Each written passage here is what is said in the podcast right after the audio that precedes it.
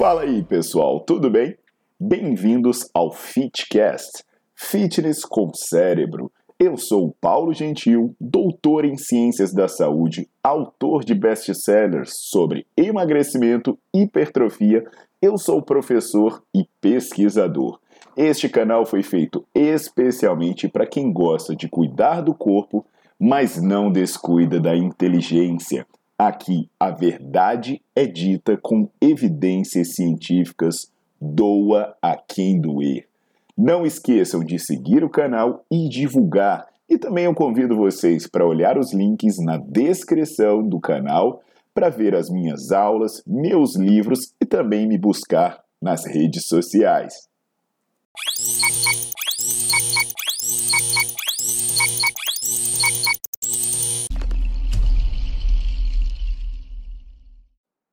Pessoal, tudo jóia? Paulo Gentil e hoje eu tô para falar sobre suplementos que prometem emagrecer, que prometem perder gordura. E a galera me pergunta bastante, né, nos comentários, eu posto sobre alguma coisa. Então hoje eu vou falar dos suplementos que envolvem a ioimbina. Se você quiser saber sobre termogênicos, sobre cafeína, ou até sobre aplicações para perda de gordura localizada, eu recomendo você dar uma olhadinha nos meus vídeos anteriores, né? Já, já se inscreve no meu canal do YouTube, que você vai ver que tem bastante vídeo sobre diversos temas. Então hoje eu vou ser específico, atendendo alguns pedidos que a, a galera que me segue é, é, fez, que é para eu falar especificamente sobre a ioimbina. Então já deixa o seu like no vídeo, bota para seguir o canal que a gente está sempre tentando ajudar vocês por meio da ciência. Então, pessoal, para a gente entender como esse suplemento funciona, primeiro a gente precisa entender a origem da coisa. Existem receptores chamados receptores alfa-2 adrenérgicos que eles inibem a quebra da gordura, ou seja, são receptores que inibem a lipólise. E a ioimbina, ela é um antagonista seletivo desses receptores. Então pensa só, ok, existe algo que impede a gordura de ser quebrada. Se alguma coisa atrapalha esse algo, então ele ajudaria a gordura a ser quebrada. Então pensando nisso, a ioimbina supostamente ajudaria você a quebrar gordura, a emagrecer, a perder as medidas que você tanto detesta, né?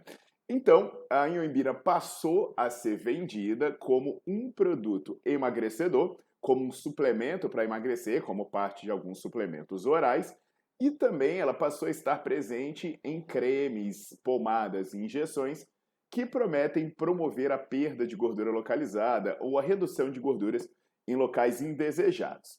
Vamos lá falar desses dois pontos, tá bom? Primeiro, sobre o uso da ioimbina como suplemento oral, como um, um suposto emagrecedor por meio da, uh, do antagonismo que ele exerce sobre os receptores alfa-2 adrenérgicos. Esse campo tem até algum espaço para controvérsia, porque tem um estudo que foi feito com jogadores de futebol e durante 21 dias esses jogadores de futebol recebiam 20 gramas de ioimbina. Então eram três semanas recebendo 20 gramas de ioimbina e o que eles verificaram foi que a suplementação gerou uma redução de 1,8% no percentual de gordura, o, o, que, é, o que parece bastante animador, né? Agora, o problema é que esses, esses resultados não se confirmaram. Inclusive, né, tem estudos que usaram doses bem maiores, esse que eu falei para vocês usou 20 gramas, tem estudos com doses de 40, é, 20 miligramas, perdão, então tem estudos com 43 miligramas e aí, quando esses estudos usam 43 miligramas, por períodos que chegam até seis meses, não acontece nada. Aí fica a questão, né? Poxa, é um resultado surpreendente animador de um lado, mas a, a, a literatura não é consistente. Então, no frigir dos ovos, a literatura sugere que o efeito uh, uh, não pode ser sugerido. Agora, sobre isso, né, se você quiser ver mais sobre composto emagrecedor, dá uma olhada no meus, uh, no meus vídeos que eu falo de cafeína, eu tenho vídeos também falando sobre termogênico, que podem ajudar um pouco nessa história. Agora, um outro ponto pelo qual a ioimbina tem, sendo, tem sido vendida é o seu uso como injeções ou como pomadas para promover a, a perda de gordura localizada. E aí, gente, na boa, isso aí beira o ridículo. Porque vamos lá, uma pomada, uma pomada ou um creme que você passar, ele não vai ser absorvido de maneira significativa para produzir esse efeito lipolítico local. E é, ainda que ele fizesse isso, né, ainda que ele fosse absorvido pela pele ou, ou, a injeção fosse fazer esse efeito lipolítico local, o que ia acontecer é que ele ia cair em terminações sanguíneas e ele ia acabar circulando pelo corpo inteiro. E nesse ponto é importante lembrar algo que eu falei também no vídeo que eu falo sobre perda de gordura localizada, em que eu falo sobre é, tanto essas injeções quanto essas questões, tipo criolipólise e coisas do tipo. O que, que acontece? O processo para perda de gordura ele envolve a sua quebra, mas ele também tem que envolver a sua oxidação. Então você quebra a gordura e você tem que queimar ela, digamos assim. Então, mesmo que houvesse uma quebra de gordura, ela não seria perdida de fato, a menos que isso fosse acompanhado de algum processo metabólico.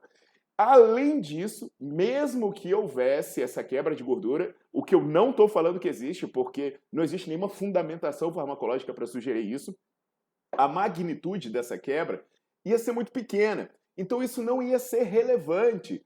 Tanto que nesse ponto os estudos falam que o, a, a ioimbina, usada como injeção, ela não promove redução de medidas, ela não promove perda de gordura localizada.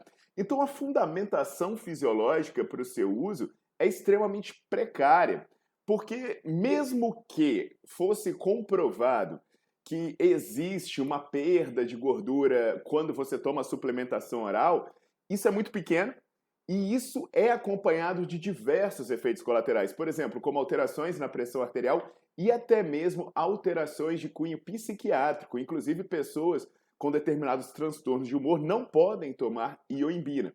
E quando a gente fala da questão da, da, da perda de gordura localizada, por meio de pomada aí é surreal, né? Haver absorção pela pele de modo é, significativo para promover uma, uma lipólise ali no tecido subcutâneo, isso não vai acontecer.